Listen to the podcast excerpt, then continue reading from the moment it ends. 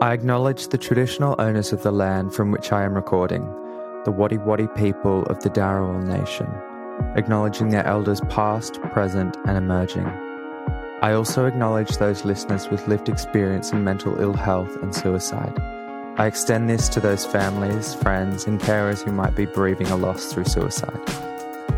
As part of our research partnership with the University of Sydney and the second instalment to last week's episode with Dr. Haley LaMonica about the University of Sydney's Brain and Mind Centre Youth Model. This week, I spoke with the formidable Associate Professor Elizabeth Scott, whose clinical career is as long as Santa's list. Liz and I spoke quality mental health care for young people, particularly what this looks like in this day of COVID. Remember, if you are aged between 16 and 25, you can participate in this co creation by following the link in the show notes to fill out a 10 minute survey on the personal experiences you may have in mental health care as a young person. In this episode, we talk all things mental health related, particularly during this time of COVID. If you or someone you know needs help in their mental health journey, please contact Lifeline on 131114.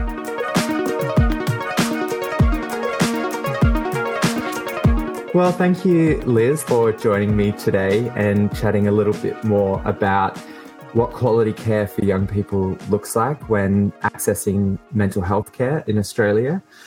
I figured we would jump straight in and ask you a bit of a hard hitting question of what the state of mental health was, presentations, um, and the sort, and help seeking prior to COVID, since COVID's been this major disruptor. Sam, I just want to say, Sam, thank you so much for inviting me to be part of your podcast series, which has been so inspiring. So I feel very privileged to be um, in the studio with you today. And these are the major issues that are facing young people in our community, as you know, and all that your listeners would be aware of. So it's also a great privilege for me to talk about that. And I feel I'm a bit, I'm almost talking on behalf of young people, which at my age is probably not a great place to be. But I have had a lot of experience in working with young people and also in bringing up young people and now grandchildren. So I feel I've got, you know, some lived experience myself and also a kind of wealth of clinical experience and, and really in the last probably the last decade. I wish it had been longer in working with young people with lived experience as part of the work that we do. And that has been such a rewarding and valuable experience in learning much more about how we can do things better. So, so my comments today are really framed on my what the value and the the expertise that has come from young people like yourself and our lived experience group and the patients and clients and their families that I see every day who from whom I learn in response to your question, what were things like prior to COVID? They were pretty bad, as you probably are aware yourself, and the Victorian Royal Commission really highlighted. We've had several missions in Australia, as you know, which have all said that things are dire in terms of mental health services, particularly for young people. And lots of things came out of that, like headspace and better access. And so we've seen some initiatives in Australia, but they really reflect the fact that there was a huge gap in services, a huge area of need for young people teenage adolescence is the time when these conditions start. So we were already seeing prior to COVID an increase in presentations for young people with higher rates of psychological distress, higher rates of presentation with self harm, increasing rates of suicide. And to put that in perspective, mental health problems are the leading causes of death and disability in young people. So, as you know, we build large children's hospitals to look after other childhood illnesses and disorders and put together teams and the same teams that are all around the country. So young people have access access to expert care if they have physical health conditions, if they have cancer or leukemia or other very serious and distressing conditions. We have not done the same with mental health. And if anything comes out of a crisis, it is the opportunity to do things better, to really respond. And my hope is that young people will be the will be the front guard, they will be the the advocates, they will be the people who will demand change and better service, and that we will get change out of this process. So, um, increased, we were already seeing increased rates of psychological distress. There was a big study that was published um, this year that put together, brought together a lot of evidence from about 80,000 young people in various studies that showed that there'd been a, almost a twofold increase in the rates of depression, anxiety, psychological distress. So, about one in four young people were experiencing depression, one in five young people were, were experiencing anxiety. So, that is really significant. And we saw, and I think Jo Robinson on one of your other um, series, uh, sessions probably talked about this increased rates of presentations to emergency departments for young people with self harm and suicidal thoughts and behaviours. About a 47% increase in New South Wales over the last two years. So this is pre COVID, and similar rates in Victoria and other, other parts of the country. So now we add COVID to that. So yes, we've had climate change, we've had bushfires, we've had increased pressure on young people. Now we throw in a major global pandemic just to really I don't know, just to really kind of spice things up. Spice things up. That's a very good, yeah, spice things up. and that obviously has put a huge amount of stress on a system that was already in serious disorder. There were huge cracks in the system, long waiting lists, parts of the country where it was really hard to access any care, very limited care when you got there, very inefficient forms of care. Care was often very short term and a lot of the research that we've done through Brain and Mind showed that even when people did get to care, often the outcomes from the types of care that people received were not that good. And we know a lot about why that probably didn't work so well, which I'm sure we'll talk about later on. But so the system was already in great difficulty. And now what we hear from services on the ground, and I'm involved in, in working in some of those services, is that they are overwhelmed. So there are um, very high rates of young people looking for seeking care. There are so the, the demand has come up, gone up enormously. The supply is the same basically as it always has been, and that is a serious issue for young people and their families, people seeking care, and for the services that are trying to meet the demand. And a lot of the government responses, it's good to see they have responded, they recognise that this is a issue, and I think a lot of young people have spoken out. There's been a lot of support from the media, but a lot of money has gone into helplines, community awareness, which is all very well, but it doesn't help the services on the ground where young people go, right, okay, I'm putting my hand up, I need care. Where is it? Like, where are you? You know, help me. And we don't have a lot of um, options to respond to that. So I guess knowing and hearing that during this time of COVID and all of its uncertainty, the the service, like you were saying, the service provisions and their capacity is just overflowing uh, in response to, well, not overflowing positively, but overflowing in in lack of ability to to cope with the surge. What does that mean for young people from what you've seen attempting to access or finally accessing some form of quality care or, or even not quality care, just some form?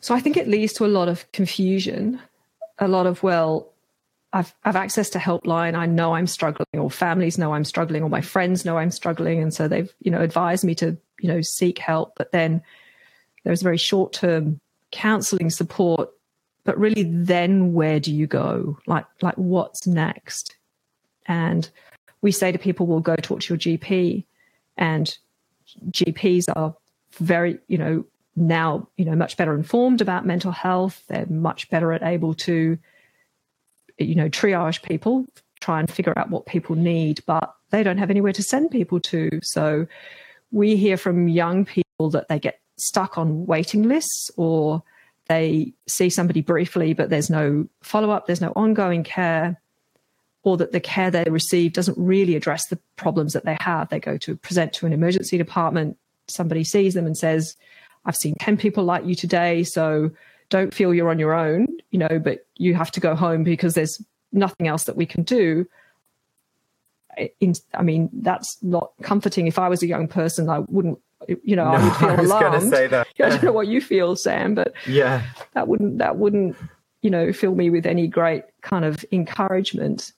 So I think young people themselves are really struggling. Headspace services have very long waiting lists, and a lot of them struggle with workforce. They don't have a lot of skilled workforce or people with different sets of skills that young people need, or the community partnerships to be able to provide all the services that young people need. So often people spend a long time on waiting lists and then drop out, you know, and, you know, kind of give up.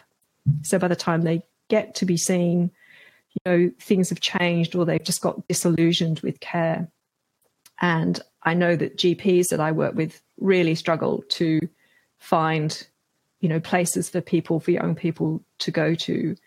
And our, our EDs and hospitals are not the places for young people to receive. They're good in a crisis, and they're absolutely vital in a crisis. If some, if you have suicidal ideation, suicidal ideation, if you're really at risk, if you're seriously unwell, but they're not places really to look for ongoing care or long-term care. That's not what they're set up to do. So, so it, it is a major struggle. You know, if I might say, Sam, we we kind of predicted that this was going to happen.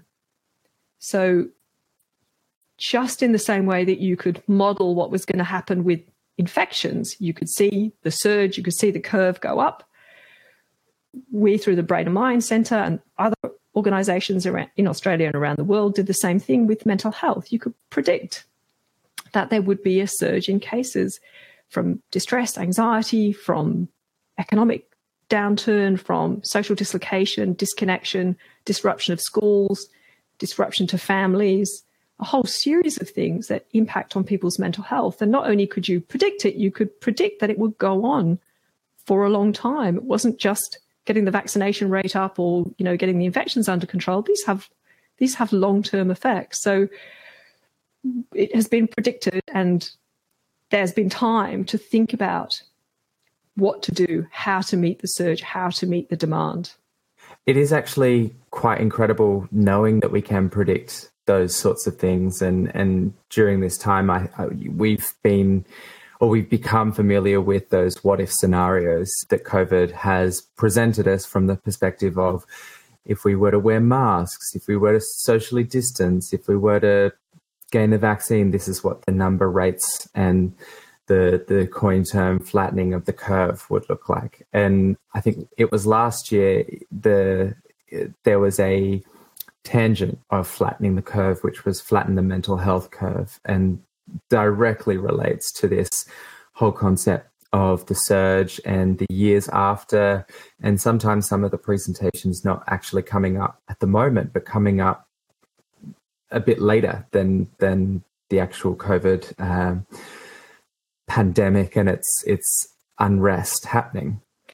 Yeah, so I, I mean, one of the good things there are good things and bad things about that. The good thing is we've had time to think about how to manage that. You know, what are the we've seen how other countries have responded, so we've had time to think about our own health system and how we might respond. I think we've been a bit slow, I have to say, to act and I and I think partly because last year we thought we had it all under control. You know, we we thought we had it contained. We thought it was all it was all good. So no, don't panic. You know, no reason to respond. Well, public health pandemics are not like that. You kind of have to be ready. Like we had to be ready and anticipate that there might be another wave. There might be another. There not, might be another variant. Just like we should we should be ready for that we needed to be ready for a, a mental health surge, and I have to say that we were not, but we've got a pretty good idea from modeling, as you say. You can actually model what would you do if you in, if you let JobKeeper run for longer, if you let it run till March 2022. What would it be like if you provided education support to young people? What would it be like if you put more money into mental health, specialized community based mental health services? What would it be like if you employ digital technologies to provide young people with better access to care? What would it be like if you provided better aftercare for young people presenting with self harm and suicidal thoughts and behaviors? So we know that those are the key components of actually responding to the mental health surge. And we are starting to see slowly a shift in the government to putting some of those things into practice but we could always do better. We could have done it in the same can I say the same coordinated care we've dealt with COVID coronavirus? I don't know that. I don't know. We've dealt, dealt with that very well, Sam. well, we? I yeah. I was going to say maybe last year. This year, I would say that we're on par. We've taken a step yes. back. That the COVID care coordination is very much with the the mental health presentation. Right. so we could do it in the same disorganized way. but yes. but we need to get this is you know these are about young people's lives you know this is your life this is my kids life this is my grandchildren's life you know this is about people in our community you know these are people's lives that and livelihoods that we're talking about this is about thriving and surviving in the community and as a community will we be judged on how we care for and and look after the most vulnerable people in our community and how we work together so there are great opportunities as a community to get it right and to learn from that. And that will help us with the future crises that we we know we're going to face, like climate change and the next set of bushfires. We know we're going to have to deal with it. So we so we can learn from this. So I think that's the good thing that will come out of it. And my faith is in young people that you young people are smart, you're digitally smart, you know how to connect with each other, you know how to organize yourself. You are going to so do such a better job than we have done. So that that's no pressure, Sam, but that's my hope. Yeah, hopefully. I mean, it's it has been incredibly uh, inspiring and empowering to see young people in their adaptability today and their their ways of being able to sit HSC exams and still conduct themselves in university and playing online games with each other while zooming or watching movies together so that there is that social interaction. It has been incredibly yeah inspiring to actually see that. So that i i 100% believe that the the next generations will really hold the key to somewhat tailoring mental health care you mentioned before about uh, varying forms of healthcare um, tied to mental health. And last week we heard from Haley about the Brain and Mind Center youth model and how it is holistic and, and multi dimensional from the perspective of looking at physical health and uh, education and, and well being. If I can somewhat repeat my question, what does quality care look like I guess particularly during this time of COVID, when there is that surge um, and that high need for for quality care and and somewhat adapted multidisciplinary care. So our model has been, as Haley probably said, is is right care first time. So we want people not to wait and to go through different levels of care to get to the right care. We want them to get to the right care first. And there are various characteristics of services. So services need to be engaging. They need to have, you know, the right kind of branding to put it in a marketing to let young people know that they are likely to get care there and likely to get care that suits their needs. There's something that service is offering something that the young person wants. So they have to be set up in a way to make things accessible for young people. And we think digital technologies are the way that young people orientate their world, navigate their world. And so we need to use technology in smarter ways to allow young people better access into care.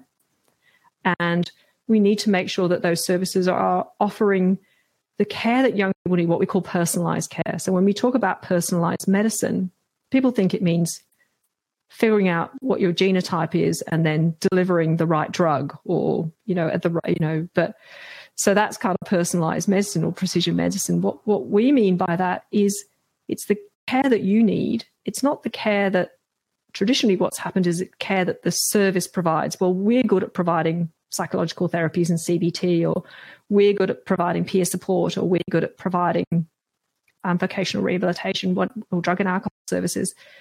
What young people want is a service that says, right, well, this is what you need at this point in time, and we are going to work with our service or with our partners to make sure that you get the care that you need now, not sit on a wait list. If you need to sit on, if you are on a waiting list to see somebody face to face, what are the things that we can do online or digitally? How can we support you or your family in the meantime through using smart technologies?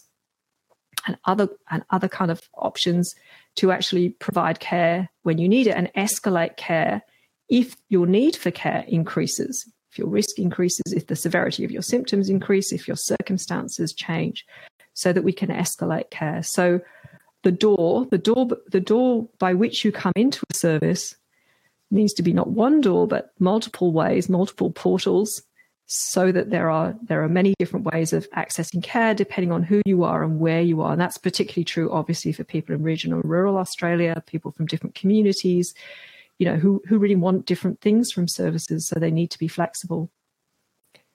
The other thing about personalized care is that you need to think about the domains that are really important. In clinical services, we tend to focus on symptoms. Well, what are the symptoms that you have today? Are you depressed? Are you anxious? Are you are you not sleeping?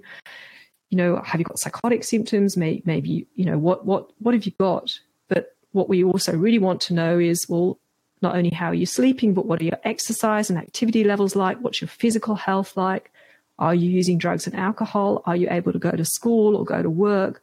Are you able to see your friends and participate socially? So we want to know all of those things and help you with those areas that are most important to you. So it may be, and people say this to me all the time, it, it it's not my mood or it's not my it's not my you know psychotic symptoms or it's not it's actually the fact that I can't get up and go to work or I can't see my friends or I'm I'm locked in my room all day and I can't get out of my room. That's I just want to be able to get out of my room or I want to be go back to be able to go back to playing sport. So we need to think about all of those domains. Not only ask people, young people, young people about them, because we're good at asking the questions, but we have to do something about them. We have to actually provide an intervention that helps people function. So very much based on getting people back into being able to function and participate. And the other thing that's important is we have a very diagnostic based system. So what's your diagnosis? And what's really important, not necessarily your diagnosis, but what stage of illness are you at? What stage are you at in your condition? Are you at an early stage? Are you at a transition into a more serious form of your of your condition, or are you needing more kind of long term care, chronic care? And we said, tend to say everybody's got depression or anxiety, but that's a huge. It's like saying everybody's got heart disease or everybody's got cancer. So broad, and it doesn't help services actually decide where you are and what you need and how long for and at what level of intensity. So, good care, and part of the model that we run is really about what stage of illness are you at and then what trajectory. And we use the analogy of, of cancer, and I use the analogy of breast cancer because I've had breast cancer, so I know all about that.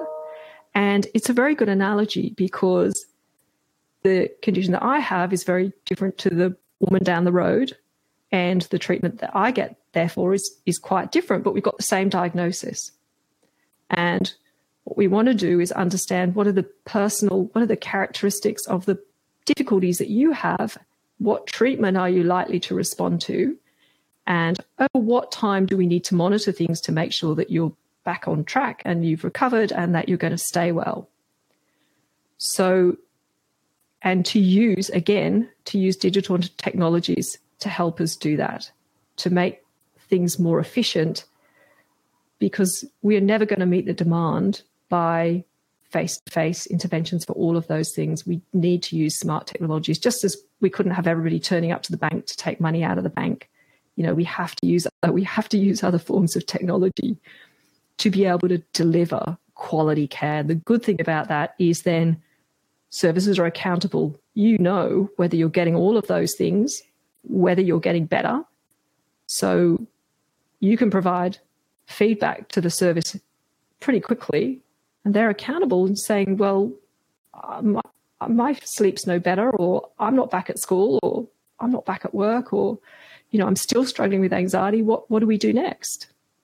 So that's a long winded answer, Sam, but those are the things that really people should expect from accessibility, having access to care when they need it, where they need it, a place where they are, not having to travel hundreds of kilometers as some people do, or wait long periods of time for appointments and then get told they're in the wrong place. They've come through the wrong door.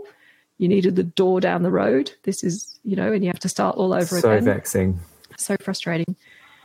And to make sure that the service that you get targets your needs and is effective. And if it's not, why not? Mm. It was uh, a really interesting point that you made just before around uh, somewhat marketing. How do we present this? And as we are ever growing to be a visually or aesthetic based society through platforms like Instagram, TV series that are just like Euphoria that present suffering even in the most beautiful romanticized way. It it is so pertinent the way that we actually present this information and these quality elements of care. And um, and I think that that was that was a point that I really wanted to highlight as well. And when when it comes I guess one of the things you were saying was when it comes to young people uh, understanding what their rights are, I guess, uh, from uh, uh accessing uh, quality mental health care. It's so important. And we heard about that last week with Haley that uh, there is a, it's under construction and, and the, um, hopefully we get to actually see what young people want from the surveys that we're doing um, through the podcast and, and the Brain Mind Center that there is an education and training module tailored to young people that is being built that's tailored to young people and what they should be expecting like you said and what when they can feed back or why they should feed back in in their level of care to their their clinician whoever it might be or even their service provider as well. So they were they were really great points that I, I wanted to highlight again. When it comes to covid at the moment and uh, again i acknowledge that prior to COVID, there was just as an existential crisis when it comes to mental health. When it comes to COVID, and you were mentioning things like uh, physical exercise and seeing friends and alcohol and drug abuse and, and or use, what not only needs to be done differently from a clinician perspective, but what can young people do during COVID where it is uh, alcohol is much more of a temptation. You're not actually going to work or school and, and seeing your friends as often. Your only social interactions are with people at the supermarket in passing or a, or a barista through a mask. And those sorts of elements of holistic care are somewhat missing. I guess what can what can we do as young people, and what can clinicians do to support young people in this this shift? So, some of the most important things, I'm sure there's a lot of discussion about it in the media, but I just wanted to highlight it again that maintaining a daily routine is really important. Even my 16 year old son has kind of figured this out for himself. If he if he gets up and he has breakfast before he starts school and then he gets outside at lunchtime and if he gets out after school is finished and and you know walks around the block or walks the dog or you know, goes for a run or gets on his bike or plays a game of tennis, you know, he feels better and he'll sleep better. So it is it is really important to maintain a daily routine that involves outdoor activity. So we have a, a clock that sits in our head. The clock we have to reset every day. This is the change of season going into spring when we have to the light changes really quickly and we have to really make sure that we do set our clock. Otherwise, people get tired and ratty, they get irritable and, and stressed, and people are already stressed. So, actually, getting up in the morning. Mm, I can vouch for that. it's true for all of us. This has been going on for a long time, and it's just disheartening to watch the numbers every day, although they did seem to be slightly better today, but yeah. it's very disheartening. Yeah, they did. They did. Encouragement, encouraging. Um, but it's really important to try and get up. And I've seen the shift in kids going to school and also people going to work. They tend to get up, you know, 10 minutes before they have to get onto Zoom or their first meeting starts. So you, you know, you can sleep in and, and then to work a little bit later or to, you know, to, or to stay up a little bit later.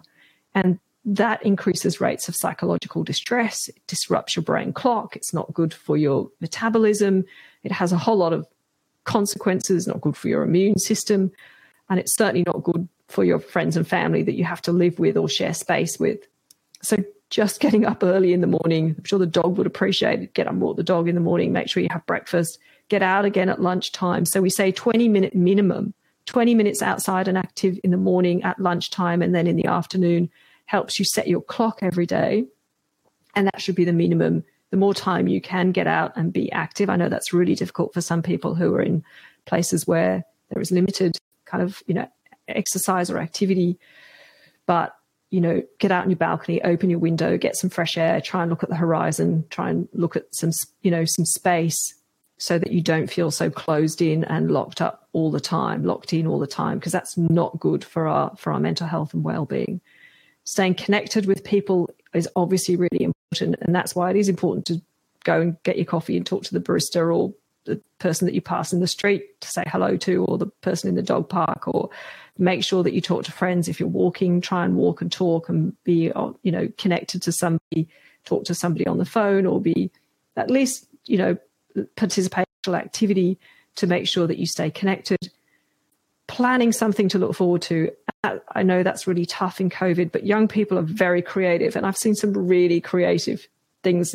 And even for people of our age, Sam, you'd be horrified. But myself and Ian Hickie were on the over 60s Zoom dance community dance class. dance, you know, on Saturday. That's awesome. One Saturday was horrifying, but but um, I children were so embarrassed. My children were so embarrassed they refused to participate. Is there video footage? There is no video footage. None. None. what a disappointment.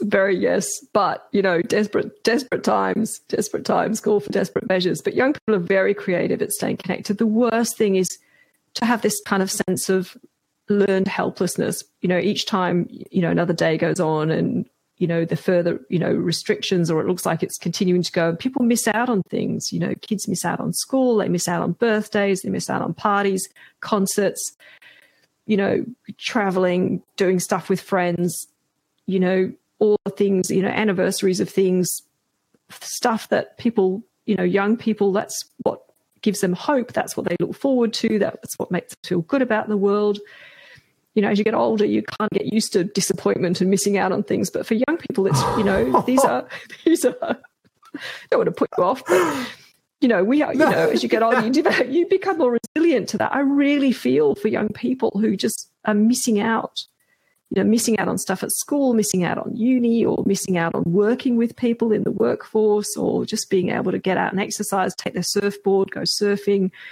you know, see their partners, you know, meet people on, you know, date people, go out, do stuff that they would normally do. So try and plan, try plan something that you would enjoy and try some things that you've never tried before that you might enjoy. So you know, if you if you've never ridden a bike, try and get out on your bike or a skateboard or obviously don't injure yourself. No one will see you. No one's outside, I, so that's good. That's true. Okay, and I apologise to parents if I've set people off on dangerous activities, but you know, try things, you know, try things, you know, modeling with clay, doing some artwork or some creative work, make some short movies, you know, do try some things that you've never done before. The worst thing is this kind of sense of hopelessness. Well, there's no point doing anything because, you know, it'll just get cancelled. What are the other things that I could do? What are the other things that I can do with my friends? And as clinicians, we need to be supporting young people to do those things and their families.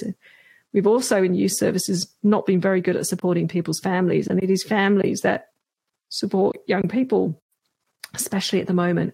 So we need to be much better at supporting families, giving families better education, better resources, linking, making sure that people get linked into their community organizations. So even if you can't play basketball, you know, sporting associations can still put on community activities that people can participate in, that they can do at home.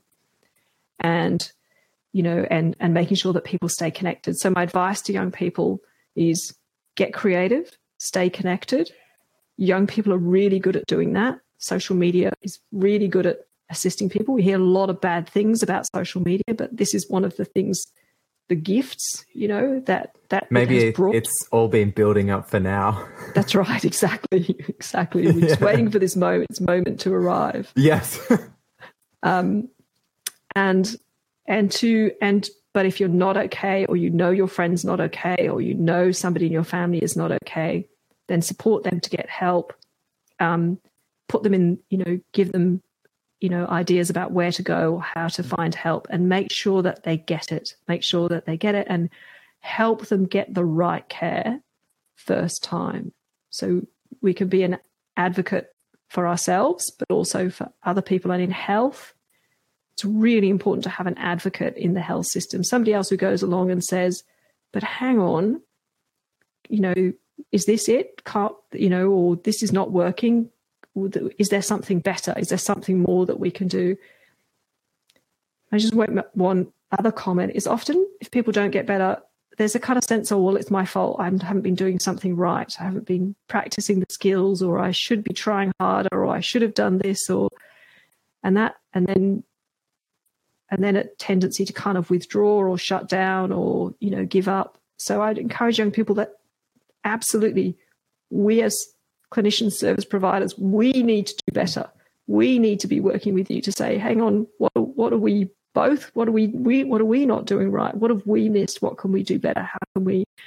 So don't don't don't accept that there's not more that can be done or this is as good as it gets.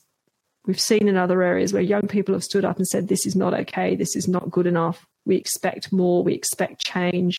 This is one of those areas where it's really important for young people to, to, to demand more and to demand better.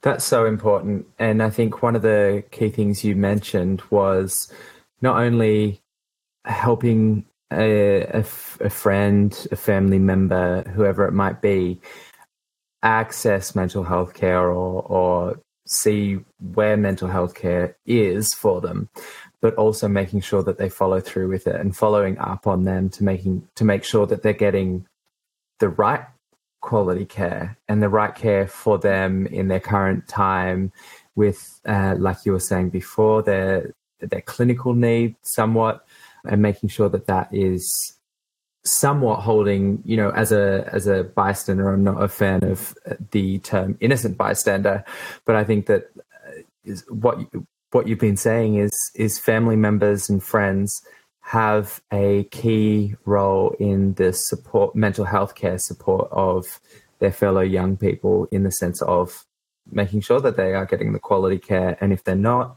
challenging their clinician, getting, encouraging them to challenge their clinician to work out what their goals are and why they aren't reaching their goals and what they could be doing better.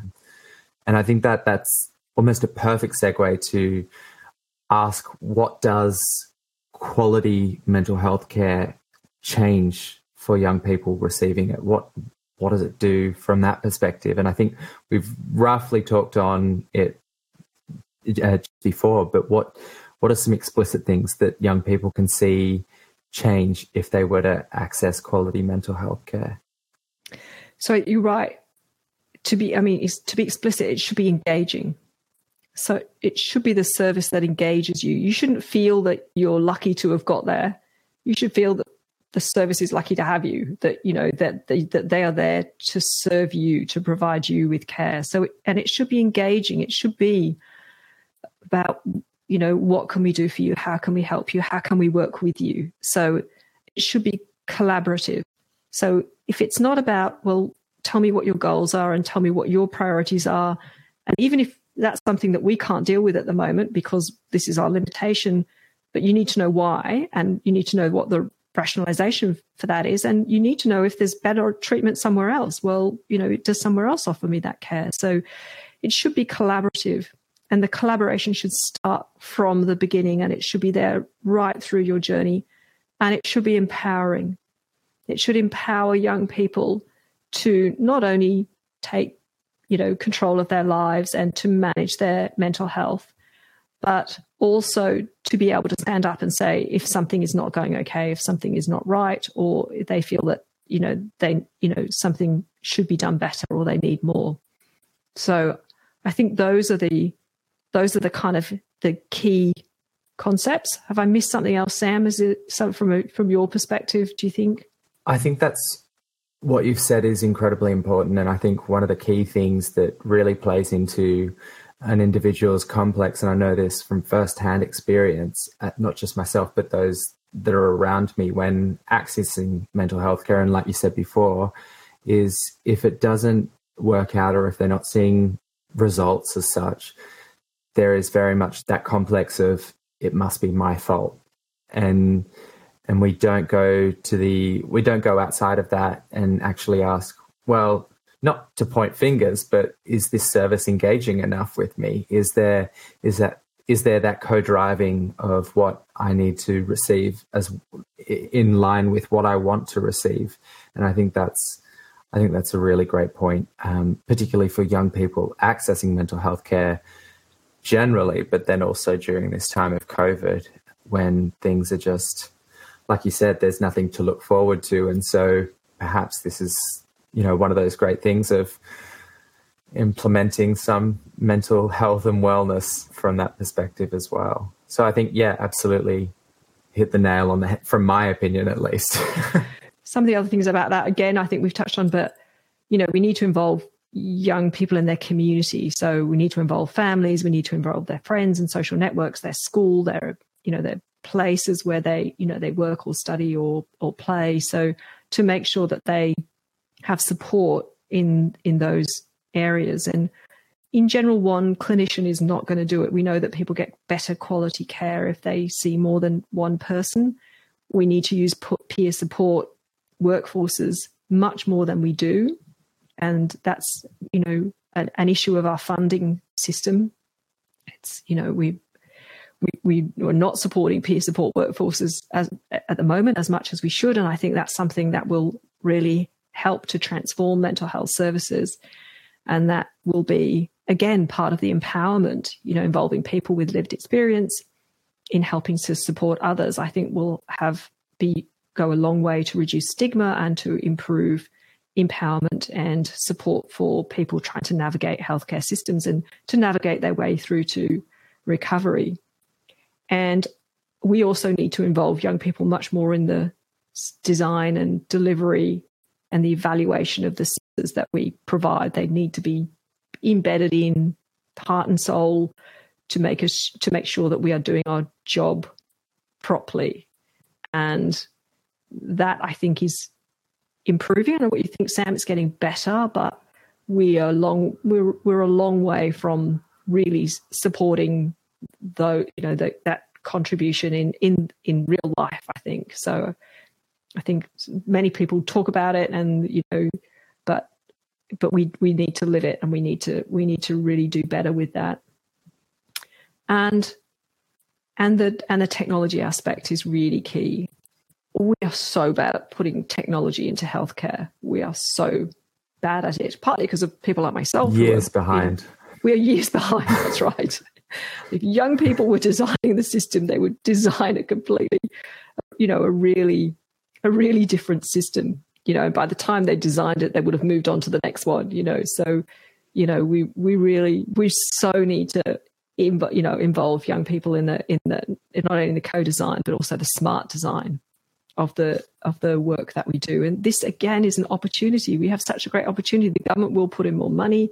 We need them to put money into smart things, you know, things that will really be innovative and make a difference and not just put money into the same things that we know are inefficient and not engaging or empowering or not collaborative and, and really are not never going to meet the demand. So this is our opportunity. So get out there and young people and demand more protest. Absolutely. And I think when you were mentioning before about working with young people and the fact that care can actually re- exponentially change what uh, their their recovery process if there is multifaceted or uh, a number of sort of clinical help individuals, clinicians helping individuals rather, and and particularly empowering those communities from a grassroots level. And I think one of the things that we often miss, particularly in research, and then as that research informs policy and then production, is the diversity and and particularly for BIPOC individuals where there are major cultural differences to the westernized world or the westernized uh, set of interventions that don't work or, or almost don't work um, from sort of adhering to cultural traditions and norms and things like that. And so it's absolutely a need for not only your, your general youth, but also those youth who are part of those more minority groups that they've they're clinical support isn't necessarily tailored to what they they could be receiving, I guess. What are some questions that young people can be asking when it comes to quality care and receiving quality care and I guess establishing those those mental health care goals with their clinician. It's such a broad spectrum and, and arguably an unknown area where it's like, oh, I want this or I want that. How, how can young people help themselves by narrowing that down to what their, their key goals are? It's such a it's such a good question, Sam, and, and it was highlighted to me recently by a young person with lived experience who'd actually worked in the mental health sector herself, saying even though she'd worked in that sector for a long time and um, from a, from a kind of you know on the other side of the the desk, you know helping young people access care, when it came to her own care, she didn't know what she needed. So she still found it really hard to articulate. She still felt very intimidated and you know, scared about the process. And she found it really hard to know what it was that she wanted. So when she saw a doctor who said, Oh, well, you need this, she went, Oh, okay. But actually Okay, I'll I'll take that. that's right. Okay. That if that's what I need, then then I'll take it. But actually it was a whole complex situation about her personal history and her and things that she needed to deal with that just didn't get addressed in that process. And and you know so so sometimes i think it's really hard for young people to know. They know they're distressed. They know they're in trouble. They know they need help. They don't necessarily know what that looks like what it is that they need. So if somebody says oh well what you need is cbt or what you need is this medication or actually you don't need anything because there's nothing really wrong with you you know because you don't meet the criteria for this diagnosis or that whereas the young person goes oh know there's something wrong with me because i'm not doing the things that you know i want to do then it's really confusing. And I, you know, I think the answer to that is to be as informed as possible, talk to other young people. It's often, there's often a wealth of knowledge within people's social network, people who've had experience or have had family members, or there's somebody in the community or an aunt or an uncle or somebody that you can talk to who's been through the process, who's got some idea about what has helped and also what has not helped. And, and sometimes to take a person with you. So when you're really distressed and really upset, you can't necessarily articulate what it is that you want, but another person can say, look, this is what's happening and this is what I think is important. And maybe, you know, this, you know, this, you know, these are the things that we need to address. Even if you don't agree with it, at least it starts the conversation. It's, it's a starting point for the conversation. So I think it's, it's hard to know if if you do know what you want then just being very clear about your goals my goals are and we are trying to as part of our education educate clinicians to start off with what are your goals and not just what are your goals and i'll write mm. it down in the hmm. file and then i'll go and do whatever i was going to do in the first place but actually what are your goals and how can we meet them and to set up actually this is the goal the young person has identified and this is how we're going to try and address them and to put it in writing and to make the plan with the young person so if it is to get back to school or if it is about sleep or it is about social networks or social connectedness or it is about my, you know, my, my physical activity or my weight or, you know, my eating, then what is it that, how are we going to address that? What, if we're not going to do it now, then what are we going to do in the future that's going to address it so that we can come back to it? And if you haven't, you know, if you haven't dealt with it, then it's there in writing.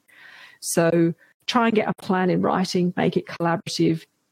If you if you miss out on the things that are important to you, go back in the next session and say, I, I just, you know, I, this is my list of things that I want to deal with. Can we do, can we do that first before I, before I, you know, things get lost track? So writing things down, making a list, thinking in advance about what it is that you want to get from it out of the, you know, out of the treatment that you're getting. And that to think, you know, who else is in the team? Who, what are the things if you're only seeing one person, what might you be missing out on by only seeing that person? And what are the alternatives? What are the other options? Mm, that's so brilliant to hear. And I think for myself, and I know a number of other individuals around me who have sought help and, and seek help regularly, jotting down those things that you want to achieve through this process to recovery, uh, no matter how far off they seem or how small they seem, it's so important, particularly because you might you often go into a session and you're not sort of aware of anything. You're sort of often caught last minute off guard and you turn up and you might be thinking about it in the weight room but then when you're in there it's almost like cotton mouth flutter and you're kind of like oh yeah we'll go about this. And it helps i find that it helps me and and potentially others uh, keep it on track from a perspective of like these are the things that I want to talk about or these are the things that I want to address and how are we going to address that? You're the expert in the room and and I you know am co-driving this with you and and, and I you know these are the things that are uh, my concerns are important to me which sometimes a clinician might not know if it is something you know like weight or it is something like exercise that might not be an obvious thing. For example, it, it is definitely one of those things that that you need to make sure that yeah that pathway is is co-produced and co-driven by yourself and and your clinicians. Yeah, just on, just on that, you, you're both you're both you are the expert. You're both the experts you know, and sometimes a young person is more has more expertise, you know, you know, because in the sense that you know they know, you know, they they know themselves and they know what is going on. And one of the things that we risk is not listening, already making up our minds as clinicians about what we're going to do or what the outcome is going to be, and actually not listening. And I'm as guilty of that as anybody. So I, I am trying to, and I still make mistakes, trying to be better at listening and not making assumptions. So you are the expert. You are the other expert, at least equal expert in the room. Mm. Yeah, that's actually a really wonderful point to to emphasize. Is you are the other expert in the room. Like you're the one dealing with it on the daily basis. You're the one that knows what it makes you, what a thought or an action might make you feel. All of that, and and the clinician can't walk in your shoes or play back a highlights reel of the week um, or anything like that. It's definitely, yeah, a collabor- collaborative process. So, one last question before you go. Where can we find more information, not just about the BMC model, but also about quality care in general and, and that sort of multifaceted, holistic care? Sam, that is a very good question because I, so Orygen Youth Health, I would absolutely say because they are, you know, co-invested in, you know, providing this same kind of multidisciplinary care. So, I, but and, and obviously the brain, you know, the BMC and the BMC model, we've talked about this a lot, but there hasn't been as much emphasis in mental health as there should be.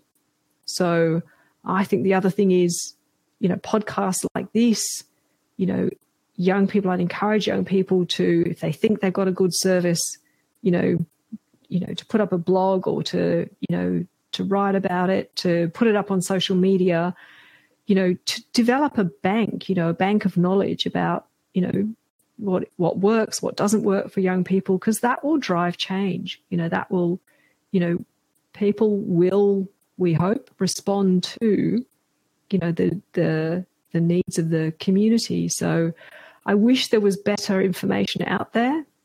Um, unfortunately, it's not great, but Orygen is a great site for also for a lot of education and information and, and about quality care and quality services for young people, and particularly their work with Headspace.